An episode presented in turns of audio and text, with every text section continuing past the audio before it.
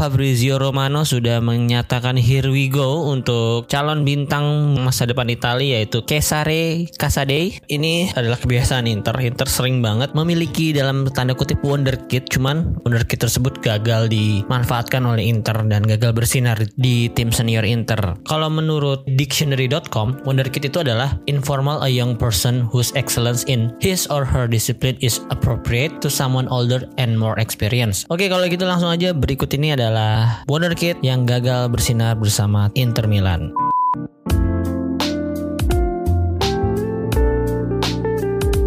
Halo, selamat pagi, siang, sore, dan malam. Kembali lagi di Intersma Podcast, podcast yang bahas berita-berita seputar Inter yang gue kutip dari sosial media dan portal-portal berita olahraga. Ya sebelum mulai gue mau ngucapin Dirgahayu Republik Indonesia yang ke-77 Harapan gue sih mungkin sama seperti teman-teman ya Yang penting Indonesia tambah maju, tambah aman, tambah tentram Dan makin nyaman untuk dijadikan tempat tinggal bagi kita semua. Amin. Oke gue ngetek tanggal 18 dini hari ini. Ada beberapa berita-berita transfer dan juga berita update cedera ya. Mungkin yang cedera dulu kali ya. Kemarin situs resmi Inter memberitakan bahwa Hendrik Mkhitaryan sedang menjalani tes di klinik komunitas dan tampaknya ditemukan adanya masalah flexor muscle di paha kirinya. Selanjutnya mungkin akan diakses lagi, tapi menurut beberapa pakar sepak bola ya di Twitter, gue membaca ada kemungkinan kalau dia bakal absen sekitar 2 sampai 3 minggu. Ya, resiko punya pemain tua ya begini ya. Walaupun harganya gratis kemarin dari Roma, cuman ya ini maintenance-nya agak mahal emang ya.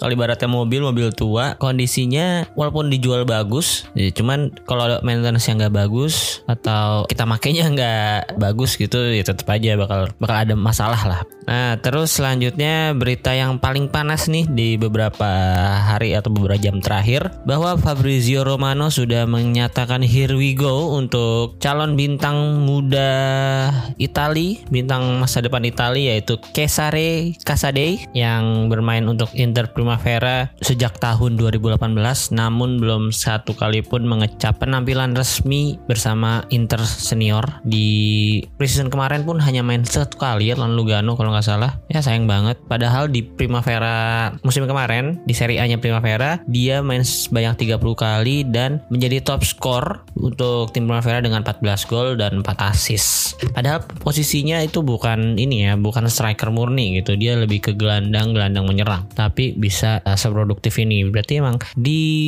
dalam dirinya ada potensi yang sangat luar biasa. Makanya si Chelsea ini berani untuk membandrol atau memberikan tawaran ke Inter sebesar 15 juta euro plus 5 juta bonusnya. Mungkin nanti akan ada beberapa syarat agar bonusnya bisa diaktifkan. Dan kabarnya lagi kalau menurut Fabrizio Romano nih ya tidak ada buyback clause. Nah memang tim-tim asal Inggris jarang ya mau menggunakan buyback clause ini karena memang dia juga belinya udah mahal ini termasuk mahal ya 15 juta euro. Untuk seorang pemain yang belum sama sekali bermain di Serie A level senior itu termasuk mahal menurut gue sih 15 juta euro. Terus pastinya Thomas Tuchel atau tim scouting dari Chelsea menemukan sesuatu yang spesial dari Cesare Casadei ini. Sayang banget kalau menurut gue Inter nggak bisa memanfaatkan itu karena gimana ya tekanan Inter di Liga Italia juga sangat besar ya. Tujuannya yang pasti akan memenangkan Scudetto lagi musim ini atau mendapatkan gelar lah sengganya pastinya tidak lebih buruk dari musim kemarin harus harus lebih baik. Pasti ruang untuk pemain-pemain muda bermain dan berkembang di Inter semakin kecil. Contohnya yang paling yang paling ini aja nih kayak Sebastiano Esposito Lucien Agume. Lucien Agume di preseason lawan Lugano dia main bagus banget. Cuman ujung-ujungnya tetap Gagliardini lagi Gagliardini lagi. Nggak ada tuh kesempatan untuk Lucien Agume. Padahal menurut gua penampilannya ya kalau mau dibandingkan sama Gagliardini kalian bisa nilai sendiri lah ya cuman ini memang Inter yang kita kenal ya.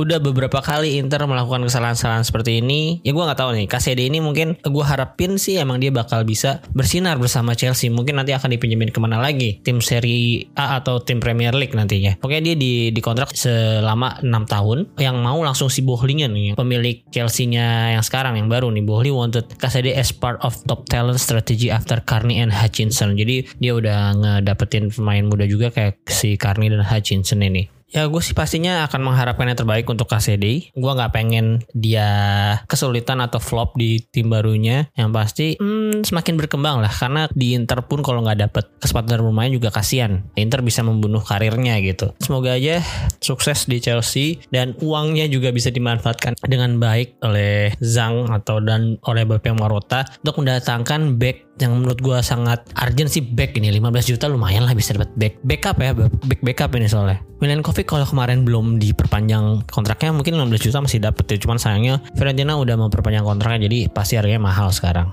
Ya mungkin tinggal ada dua nama yaitu Akanji dan Acerbi. Mungkin untuk pembahasan siapa yang lebih cenderung untuk dibeli oleh Inter di episode lain. Karena ya sekarang juga masih ada abu-abu lah ya. Karena mungkin duitnya belum cair jadi belum mau bergerak si Seperti yang gue bilang tadi, ini adalah kebiasaan Inter. Inter sering banget memiliki dalam tanda kutip wonderkid, cuman wonderkid tersebut gagal dimanfaatkan oleh Inter dan gagal bersinar di tim senior Inter. Sebenarnya ada beberapa case ya, kayak mungkin pelatih yang nggak cocok atau pelatih yang nggak sabaran, pengen dia berkembang, terus nggak punya duit, jadi terpaksa untuk menjual pemain tersebut karena ada tawaran yang menggiurkan. Banyak lah beberapa alasannya. Dan di sini gue ada beberapa nama yang masuk dalam kategori wonderkid yang gagal bersinar bersama Inter. Tapi sebelumnya gue akan mencoba mendefinisikan wonderkid itu dulu ya. Kalau menurut www.dictionary.com, wonderkid itu adalah informal a young person whose excellence in his or her discipline is appropriate to someone older and more experienced. Atau mungkin kalau diterjemahin ke bahasa Indonesia adalah seorang yang masih muda yang sangat baik di bidangnya, bahkan bisa lebih baik daripada seseorang yang lebih tua dan berpengalaman. Itu definisi wonderkid dari www dictionary.com Sebenarnya kalau dalam bidang sepak bola, Wonderkid ini mulai muncul istilahnya setelah ada game FIFA ya. Ya sorry sorry bukan FIFA, FM Football Manager. Di FIFA juga mengikuti atau FM mengikuti FIFA gue juga kurang paham ya intinya dari game sepak bola lah ya. Jadi mungkin Wonderkid ini adalah seseorang muda yang memiliki potensi besar dan memiliki kesempatan untuk bersinar lebih besar daripada pemain-pemain yang seumuran dengan dirinya. Jadi ya tiap musim tuh ada tuh di update tuh Wonderkid FIFA 21, FIFA 22, nanti FIFA 23 Wonderkid beda lagi. Nah nanti ada tuh kalau di FIFA nih ada potensial ininya berapa, potensial ratingnya maksimal bisa dimentok di berapa. Itu main-main water kita biasa gitu kalau di FIFA. Kalau di FM karena gue nggak terlalu sering main FM dan kurang mendalami FM, gue kurang paham ya gimana wonderkidnya FM itu. Oke kalau gitu langsung aja berikut ini adalah wonderkid yang gagal bersinar bersama Inter Milan. Mungkin gue akan mengurutkan berdasarkan tahun datangnya ke Inter ya. Jadi pertama gue akan memasukkan nama Roberto Carlos. Nah, siapa sih yang nggak tahu Roberto Carlos? Tapi mungkin ada beberapa dari kalian Interisti yang nggak tahu kalau Roberto Carlos ternyata bermain di Inter. Kalau gue baca dari situs Transfer Market, Roberto Carlos itu datang ke Inter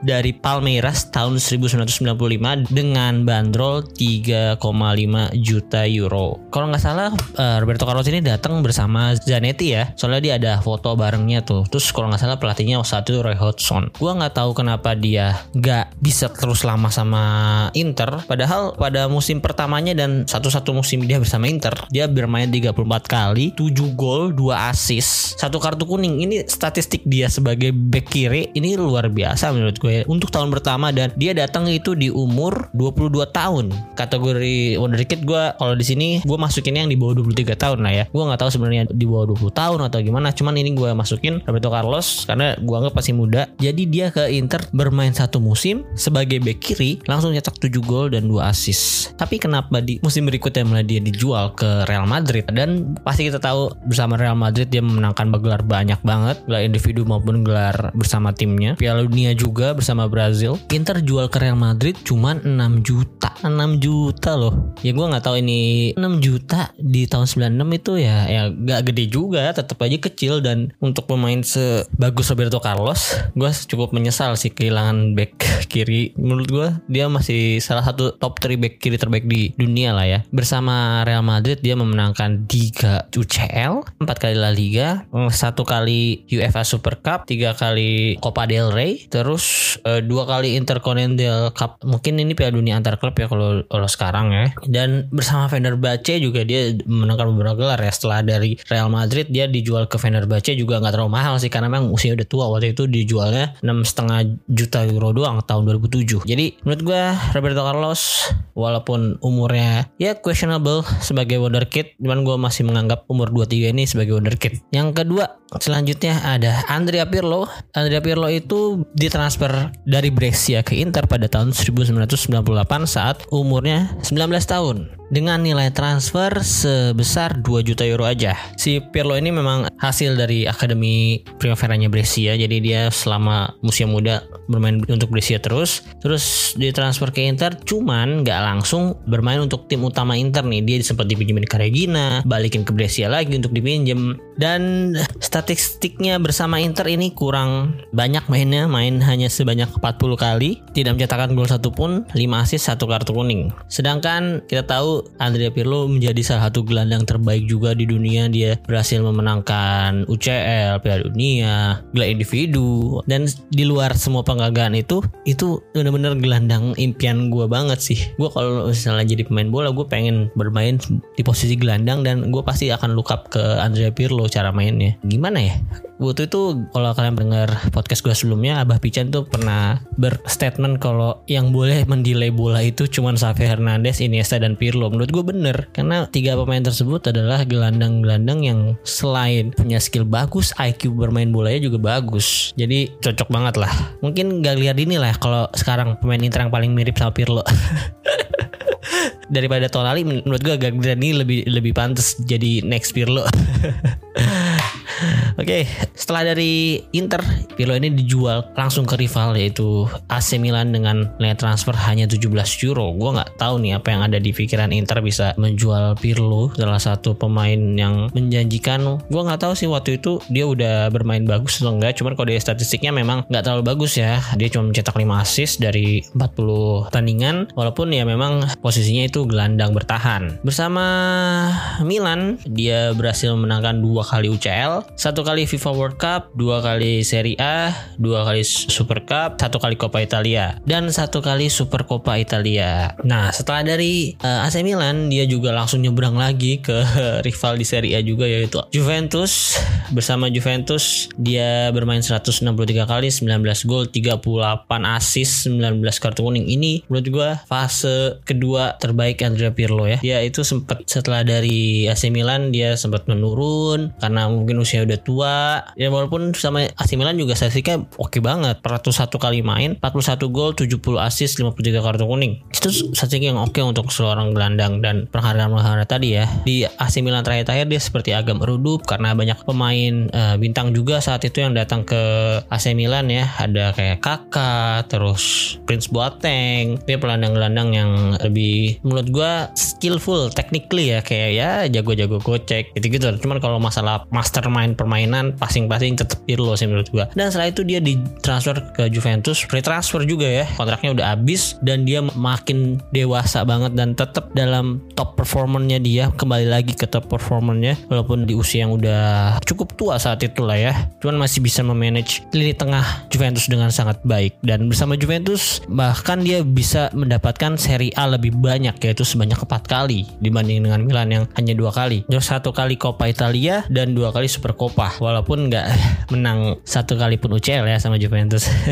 oh iya dua pemain tersebut si Roberto Carlos dan Andre Pirlo gua rasa sih alasan dia nggak bisa berkembang atau bersinar bersama Inter ya karena mungkin pelatih ya mungkin kedua pemain tersebut nggak cocok dengan strategi pelatih Inter saat itu dan Inter memiliki pemain yang lebih cocok untuk bermain sesuai dengan strateginya sang pelatih saat itu. Oke, ketiga kali ini ada Leonardo Bonucci. Nah, Leonardo Leonardo Bonucci ini sebenarnya sebelum ke Inter senior dia pernah bermain untuk Inter Primavera terlebih dahulu ya. Dia bermain di Inter Primavera sejak berumur 18 tahun yaitu tepatnya pada tahun 2005. Nah, 2005 ini dia ditransfer dari Viter BC ke Inter dengan 40 ribu doang. Terus tahun 2006 dia naik ke Inter senior Cuman ya gitu nasibnya dipinjemin-pinjemin terus ke Treviso, habis itu ke AC Pisa. Nah setelah balik dari AC Pisa, si Bonucci ini dijadikan bahan barteran oleh manajemen Inter saat itu untuk mendatangkan dua pemain dari Genoa yaitu Diego Milito dan Thiago Motta. Nah saat itu si Bonucci ditransfer ke Genoa hanya dihargai 4 juta euro pada tahun 2009 kalau menurut situs transfer market. Nah sama si Genoa dia juga nggak dipakai. Gua nggak tahu langsung dijual apa dipinjemin ya. Yang jelas dia ditransfer ke Bari. Kan si Inter nuker Bonucci itu dengan Milito dan Diego Mota pada tanggal 1 Juli. Nah 1 Agustus dia langsung ke Bari dengan nilai transfer 10,5.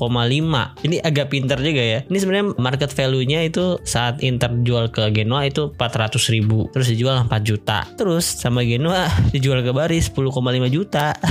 Nah terus selama satu musim main di Bari dia main bagus. Kalau secara statistik sih memang untuk back ya biasa aja ya 39 pertandingan satu satu gol satu assist. Cuman mungkin secara performance, secara penampilan yang nggak dimasukin ke statistik itu dia bagus. Dan akhirnya Juve datang membeli Bonucci dengan harga hanya 15,5 juta euro. Selama bermain untuk Inter si Bonucci ini di Primavera juga nggak terlalu sering main ya karena emang umurnya udah nanggung saat itu udah masuk di 18 tahun. Terus di Inter Senior juga hanya bermain 4 kali, nggak tanpa gol tanpa assist, hanya bermain 136 menit. Dan bersama Juventus dia mendapatkan beberapa penghargaan yang sangat prestisius. Oh ya sebenarnya waktu itu di Inter kan dia dimasukin ke kuat utama juga ya tahun 2005-2006 dan saat itu Inter dapat Scudetto giveaway, Scudetto giveaway dan dia juga dapat lah hitungannya dapat satu kali Serie A sama Inter. Nah bersama Juve dia 8 kali Serie A, 4 kali Coppa Italia, terus 5 kali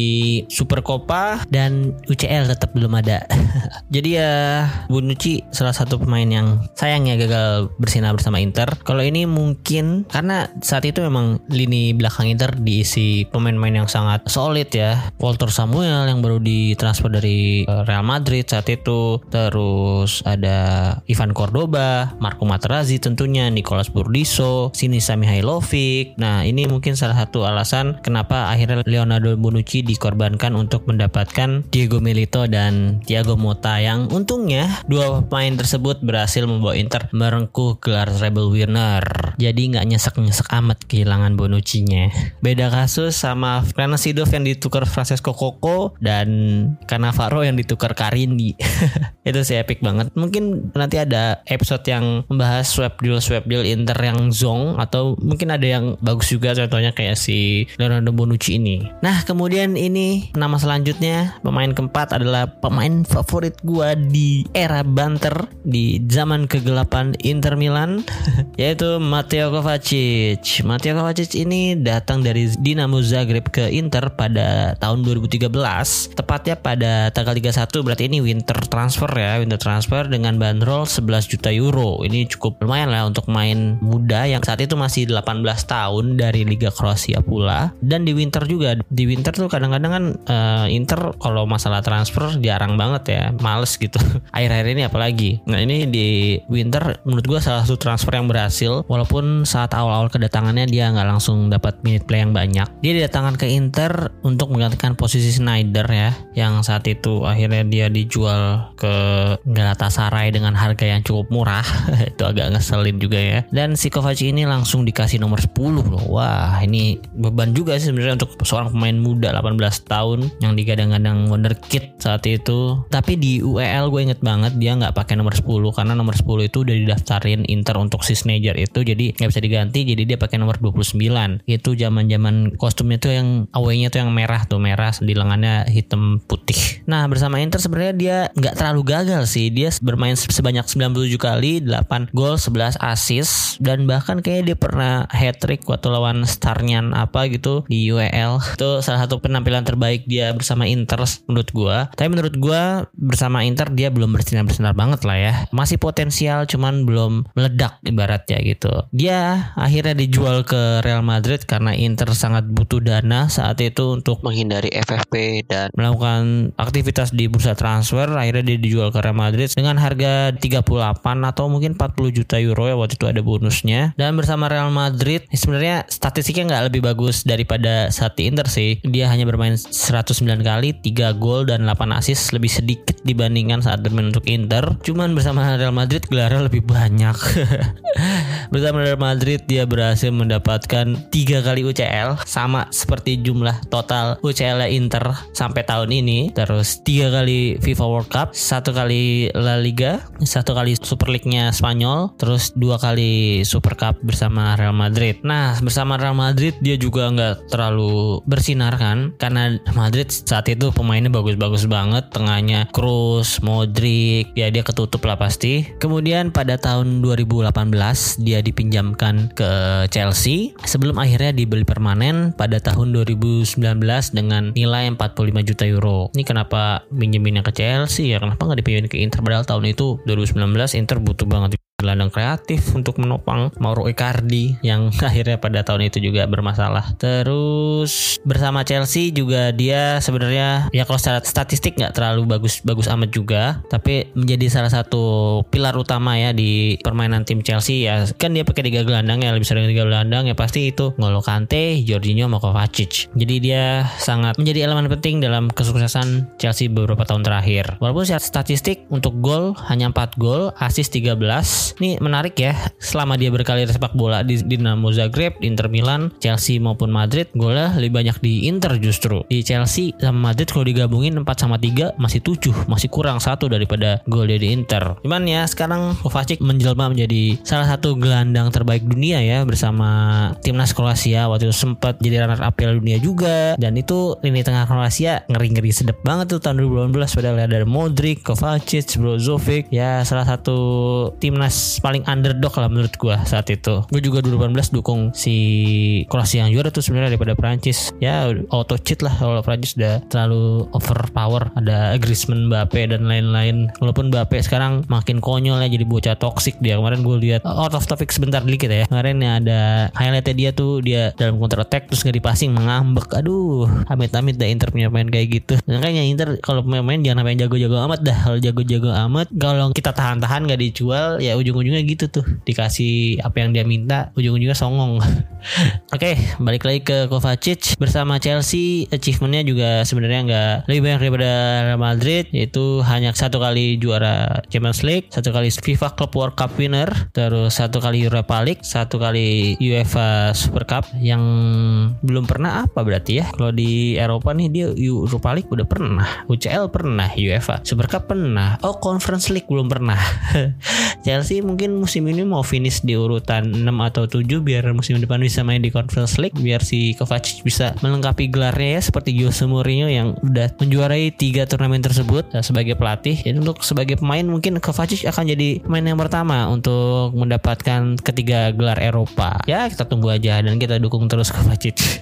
ya kalau mau ke Inter balik lagi juga oke okay loh. Sekarang dia umurnya masih 28 tahun. Market value-nya kalau menurut situs transfer market sekarang udah di 35 juta. Ini boleh banget ditukar sama Gagliardini Chelsea nambah goceng doang lah. Nambah 5 juta euro nggak apa-apa lah. Kan si Chelsea udah punya Kasede. Jadi Kovacic mungkin udah jadi second option boleh lah dipinjemin dulu ke Inter terus musim depannya ditebus baru. Lah Thomas Tuchel. Bisa lah Bayi nih lebih-lebih lagi semoga. Karena menurut gue ini Lukaku kalau dimanjain oleh Kovacic ini kalau oke juga seperti Icardi saat itu. Dan berarti Inter udah ngeri ya musim depan ya nggak musim depan si Mkhitaryan pas. Jadi Inter gelandangnya tuh ada Cancelanolu, Brozovic ada, kanan Barella, terus backupnya ada Kovacic. Menurut gua Agume balikin lagi untuk backup Barella bisa, backup Brozovic bisa, dan satu lagi Aslani. Itu udah bagus lah untuk di Serie A menurut gua. Bahkan di UCL juga bisa sampai semifinal lah kayaknya. Amin. Oke, okay, next ke pemain selanjutnya. Aduh, gua salah nih sebenarnya masukin nama ini harusnya sebelum ini, sebelum si Kovacic karena main ini lebih dulu di Inter daripada dia. Dan pemain ini adalah Felipe Coutinho Felipe Coutinho ini dibeli dari Vasco da Gama U17 pada tahun 2008 dengan harga 3,8 juta euro. Saat itu dia langsung diproyeksikan untuk bermain di Inter senior ya karena umurnya juga eh sebenarnya baru 16 tahun waktu itu 16 tahun. Dia cuman nggak langsung main juga sih. Dia dipinjemin lagi ke Vasco da Gama terus 2010 balik lagi dipinjemin lagi ke Espanyol terus dibalikin lagi. Ya nasibnya mirip-mirip kayak Samuel Longo lah ya Cuman Samuel Longo nasib sekarangnya beda banget nih sama Coutinho. Eh Coutinho juga sekarang juga uh, developingnya udah decline banget nih. Developingnya udah menurun banget dia saat ini bermain untuk tim Aston Villa dan market value-nya tinggal 20 juta euro. Bersama Inter si Philippe Coutinho ini juga bermain cukup jarang lah ya, nggak banyak. Dia akhirnya bisa bermain bersama Inter tuh di musim keberapa ya? Di tahun kayak di tahun 2012 lah di masa gelapan Inter juga tuh setelah balik dari Espanyol dia main untuk Inter sebanyak kalau di sini 47 kali 5 gol 4 assist 4 kartu kuning. Waktu itu dia pakai nomor 2 punggung 29 terus bajunya masih yang itu tuh yang full patch tuh. Dia kayaknya udah sempet main tuh. Di UCL juga dia sempet dipakai sering tuh. Mungkin 2011 mungkin ya 2011 pokoknya pasca treble winner dia mulai dipakai tuh di squad utama Inter. Nah pada tahun 2013 akhirnya Inter nggak kuat menahan Philip Coutinho. Saat itu Marco Branca lah ya Marco Branca menjual si Coutinho ini hanya dengan bandrol 13 juta euro. 13 juta euro untuk seorang Philip Coutinho yang saat itu potensinya udah mulai terlihat loh. Udah mulai terlihat dia main oke okay banget. Bisa mengimbangi pemain-pemain senior Inter saat itu. Ada Goran Pandev Samuel Eto'o. Pemain yang datang dari bench dan bermain bagus tuh udah bisa tuh si Coutinho musim itu. Ya cuman ujung-ujungnya hanya dijual oleh Marco Branco. 13 juta euro tuh nyesek juga lah ya. Nah, apalagi pada tahun 2018 Liverpool bisa menjual Philip Coutinho dengan harga 135 juta euro ke Barcelona. Dan saat ini dia juga masih top 10 transfer termahal dunia lah ya. Posisi 35 tuh kayaknya sih iya deh. Mungkin posisi 6 atau posisi 7 lah ya. Atau bahkan 5 besar. Dan bersama Liverpool memang sangat nanjak banget sih karirnya. Bermain sangat bagus di Liverpool. Dia bermain sebanyak 201 kali 54 gol 45 assist 14 kartu kuning. Ini statistik yang luar biasa menurut gua sebagai seorang gelandang menyerang ya. Apalagi main di Premier League dan memang dia memang asal Brazil kan jadi ya cocok lah kalau main dengan skillful skillful di Premier League. Kalau di Italia sih lebih sering disikat-sikatin tuh kalau main banyak gocek-gocek. Dari statistik itu dan dari penampilan eh, selama dia di Liverpool akhirnya dia ke Barcelona tapi hanya bermain 106 kali 25 gol 14 assist 4 kartu kuning. Untuk achievementnya setelah berkarir di Liverpool dia nggak dapat apa-apa juga sebenarnya karena itulah Liverpool belum apa sih namanya belum jago-jago banget. Oh udah jago sih udah lumayan jago. Udah Suarez terus ya dia masih sempet main sama Gerrard juga sih. Cuman ya masih masih develop lah ya, dan hasil developnya udah kelihatan sekarang. Dan dia akhirnya minta dijual. Kayaknya tuh dia bukan minta dijual sih. Ya emang si Barcelonanya ngelirik dia dan tertarik sama dia. Ya dia ujung-ujungnya ya udah dong jual gue ke Barcelona. Gue pengen juara UCL di sana. Eh dia transfer ke Barcelona. Liverpoolnya juara UCL beberapa tahun kemudian. Dianya sama sekali belum pernah menang UCL sama Barcelona. Justru dia menang UCL ya ketika dia dipinjemin ke Bayern Munchen ini juga gue aneh ya kenapa pinjeminnya ke Bayern Munchen gitu loh? Pinjeminnya ke Inter apa?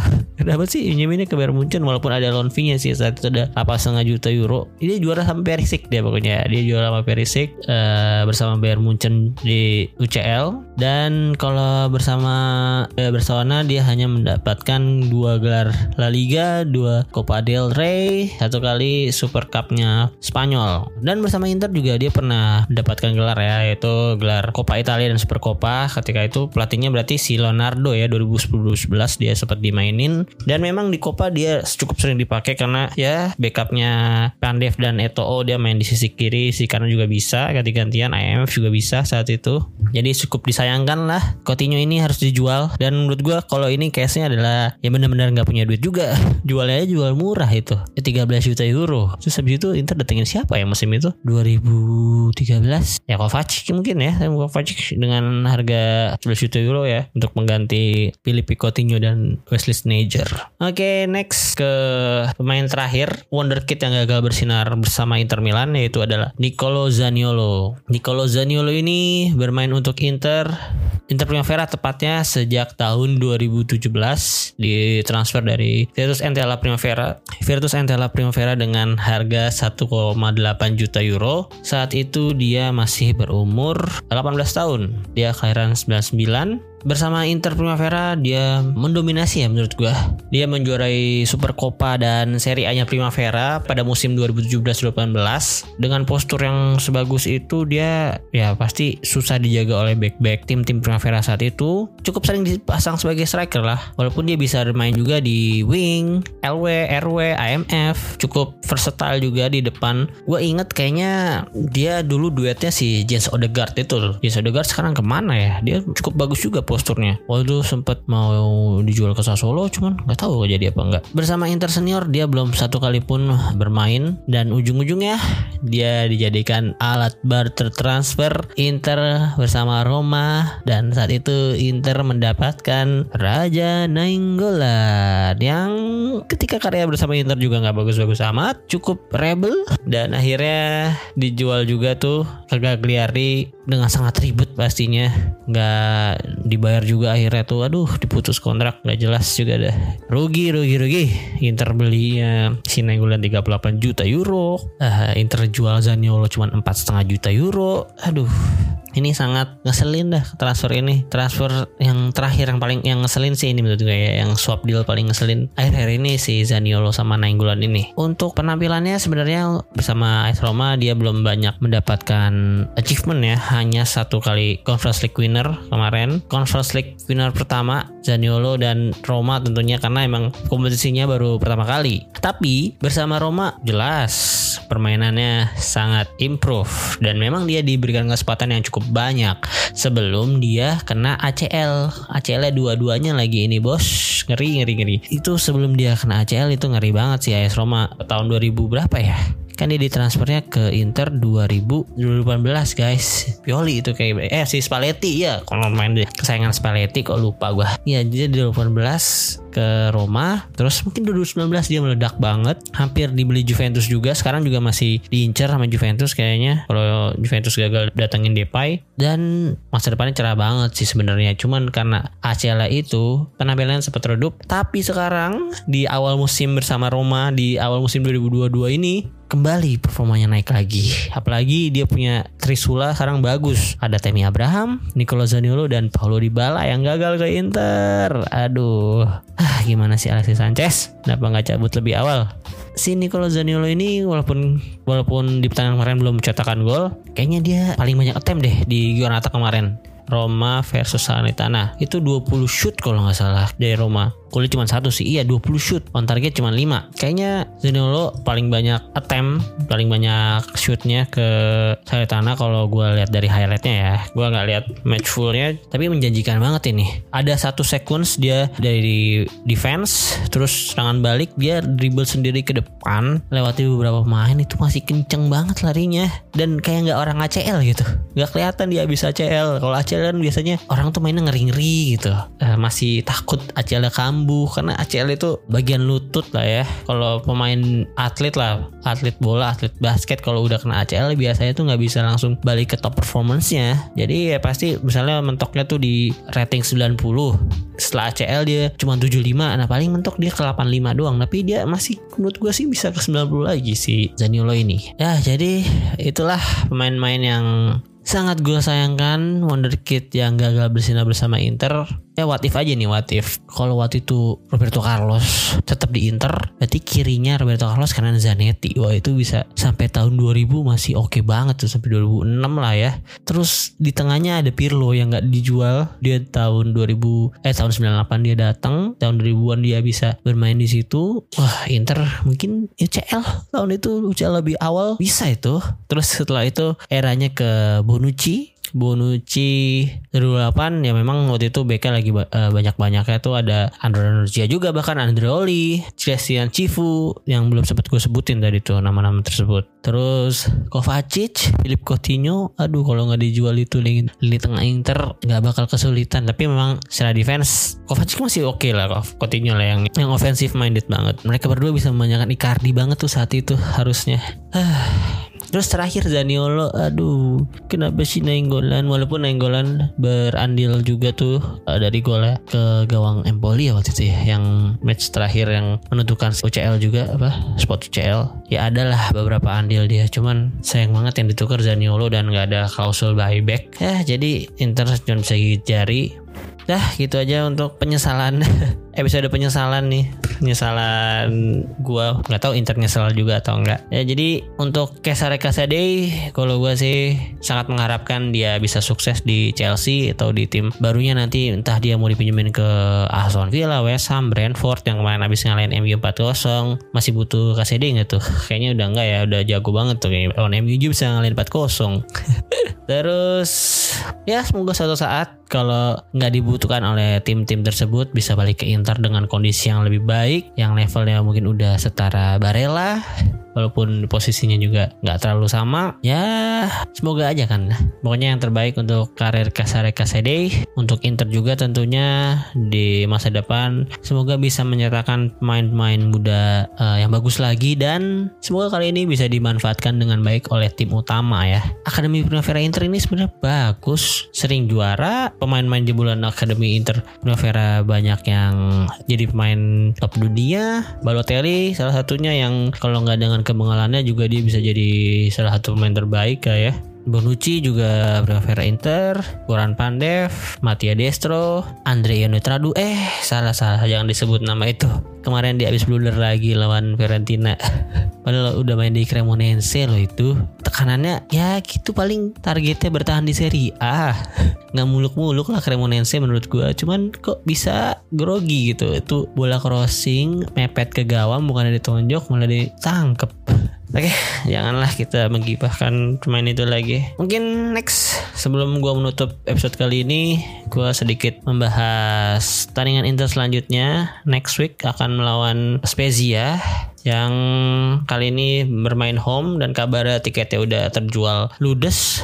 Inter akan bermain pada tanggal 21 Agustus hari Minggu lagi dan jam setengah dua lewat 15 menit lagi. Kita nggak bisa CFD lagi pagi-paginya. Dan ya semoga tidak senam jantung lagi ya kali ini.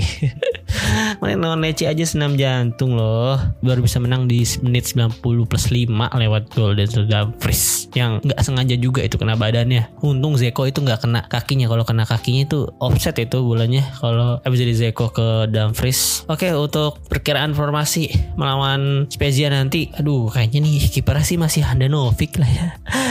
Ah, gimana sih udah punya Wonana yang main masih Handanovic aja. Kesel gue. Nih kalau menurut dari Gazeta.it, perkiraan formasi Inter tanggal 20 besok, eh 21 besok ya kalau waktu Indonesia bagian barat itu kiper Handanovic, backnya tetap Skriniar De Vrij Bastoni. Sorry, sebelumnya kan kemarin yang main di Marco, sekarang balik ke Skriniar De Vrij Bastoni. Terus kanannya Dumfries, kirinya Gosen, tengahnya Barella Brozovic Celanolu, depannya Lukaku dan Lautaro lagi. Ini udah bagus formasinya. Cuman bisa lah itu kipernya Onana aja Onana. Terus LWB-nya di Marco dulu nggak apa-apa deh. Kayaknya Gosen agak berat juga nih kalau musuhnya main 352 juga. Soalnya Spezia pelatihnya Goti nih main 352 tampaknya nih. Kipernya Dragowski. Aduh, ini lagi ketemu nama ini lagi. Aduh, ini di Fiorentina jago. Terus waktu itu sempat main ke mana tim mana jago. Tapi lawan tim lain enggak. Lawan Inter doang jagonya si Dragowski ini. Ah terus backnya ada Caldara Kiwior sama Nicolau. Nicolau ini yang dari Torino bukan sih? Kayaknya iya deh. Terus tengahnya ada Borabia Simone Bastoni Aguedelo karena Negiasi kirinya Reka. Nih Bastoni kok malah main DMF sekarang ya? Dulu Bastonia Spezia ini main di LWB juga. Oh, dia main versatil juga ya. Berarti bisa main di DMF sama LWB sempat diincer Inter juga kan untuk uh, jadi backupnya LWB saat itu ketika belum ada Raul Belnova dan berita-berita lainnya. Terus depannya ada Anzola sama Verde. Verde ini free bagus, Anzola ini antingnya bagus. Ini kalau nggak salah waktu pertemuan Inter lawan Spezia terakhir dia bermasalah kan jadi dia masuk sebagai pemain pengganti tapi pakai anting. Eh akhirnya dia tarik nggak boleh main harus dicopot antingnya. Eh tapi nggak bisa dicopot akhirnya disap lagi. Kocak emang Zola ini cuman ini cukup berbahaya harus diwaspadai menurut gue yang Zola ini. Uh, dia punya postur oke okay, mirip-mirip Lukaku dia ada speed juga. Kalau dua lawan one kayaknya cukup mengerikan juga lah ya dia. Untuk main cadangan Inter seperti biasa ada Onana, Cordas, Zanotti kali ini dimasukin, Fontana Rosa, D'Ambrosio, Di Marco, Villanova, Darmian, Gagliardini, Aslani, Korea Zeko. Nih Fontana Rosa yang back karena Inter kekurangan back ya jadi dimasukin nih Fontana Rosa. Jadi Inter backup backnya cuman yang itu cuman Fontana Rosa doang yang sebenarnya back loh. D'Ambrosio ini ya awalnya RWB sekarang udah udah bisa jadi RCB lah. Si Di Marco juga bisa jadi LCB lumayan. Kalau misalnya butuh offense dia masukin LCB uh, jadi Inter serasa punya dua LBB mainnya. Untuk Mkhitaryan kondisinya masih dievaluasi. Semoga jangan lama absennya lah ya. Karena butuh juga untuk backupnya Calhanoglu. Kalau Calhanoglu ini jarang banget bisa main 90 menit. Musim kemarin aja dia suka diganti oleh Vidal kan di menit ke 75 ke atas. Jadi sekarang penggantinya cuma Aslani doang. Gagliardini masa mau kita harapin sih untuk sektor gelandang kayaknya sih? Ya Aslani lah ya dipaksa jadi main double pivot sama Brozovic. Oke juga ya kita belum pernah lihat kan. Ya bisa dicoba lah besok. Cuman ya pasti untuk offense-nya agak berkurang karena ya e, lebih kuat di tengahnya. Ke depannya kita hanya mengandalkan Lukaku dan Lautaro dan crossing-crossing Dumfries Gosen mungkin. Ya, semoga aja Gosen bisa lebih nyetel lagi besok. Bisa dikasih trupas-trupas yang matang dari Bastoni Calhanoglu Brozovic. Prediksi gue sih. Ini prediksi ya dan semoga dikabulkan agar kita tidak senam jantung lagi. Prediksi Inter bisa menang 3-0 ini pertama main di kandang lawannya hanya Spezia. Pencetak gol lagi-lagi Lukaku. Cuman satu gol tapi satu lagi Lautaro satu lagi Quebec nih yang gol ini ini crossing-crossingan mulu nih main ini. Jadi mungkin The Fry lah. Jadi satu gol Lukaku Lautaro dan The Fry oke gitu aja untuk episode kali ini. Terima kasih untuk teman-teman yang mau mendengarkan sampai habis. Kalian juga boleh kasih tambahan nama-nama pemain wonderkid yang gagal bersinar bersama Inter yang belum gue masukin di list tadi. Kalian boleh komen di Twitter di Instagram juga boleh. Kalian tambahin pemain yang belum gue sebutin yang menurut kalian wonderkid dan gagal bersinar bersama Inter. Kalau kalian mau ngasih saran masukan atau tema yang ingin dibawakan juga boleh. Silahkan langsung di komen atau di DM juga boleh. Jangan lupa follow sosial medianya tadi Twitter ada di Interest Media Instagram ada Interest Podcast terus follow di akun Spotify-nya juga, di Noise juga boleh, terus nyalain loncengnya biar ada notifikasi setiap ada episode baru. Sekali lagi terima kasih, Arrivederci Forza Inter.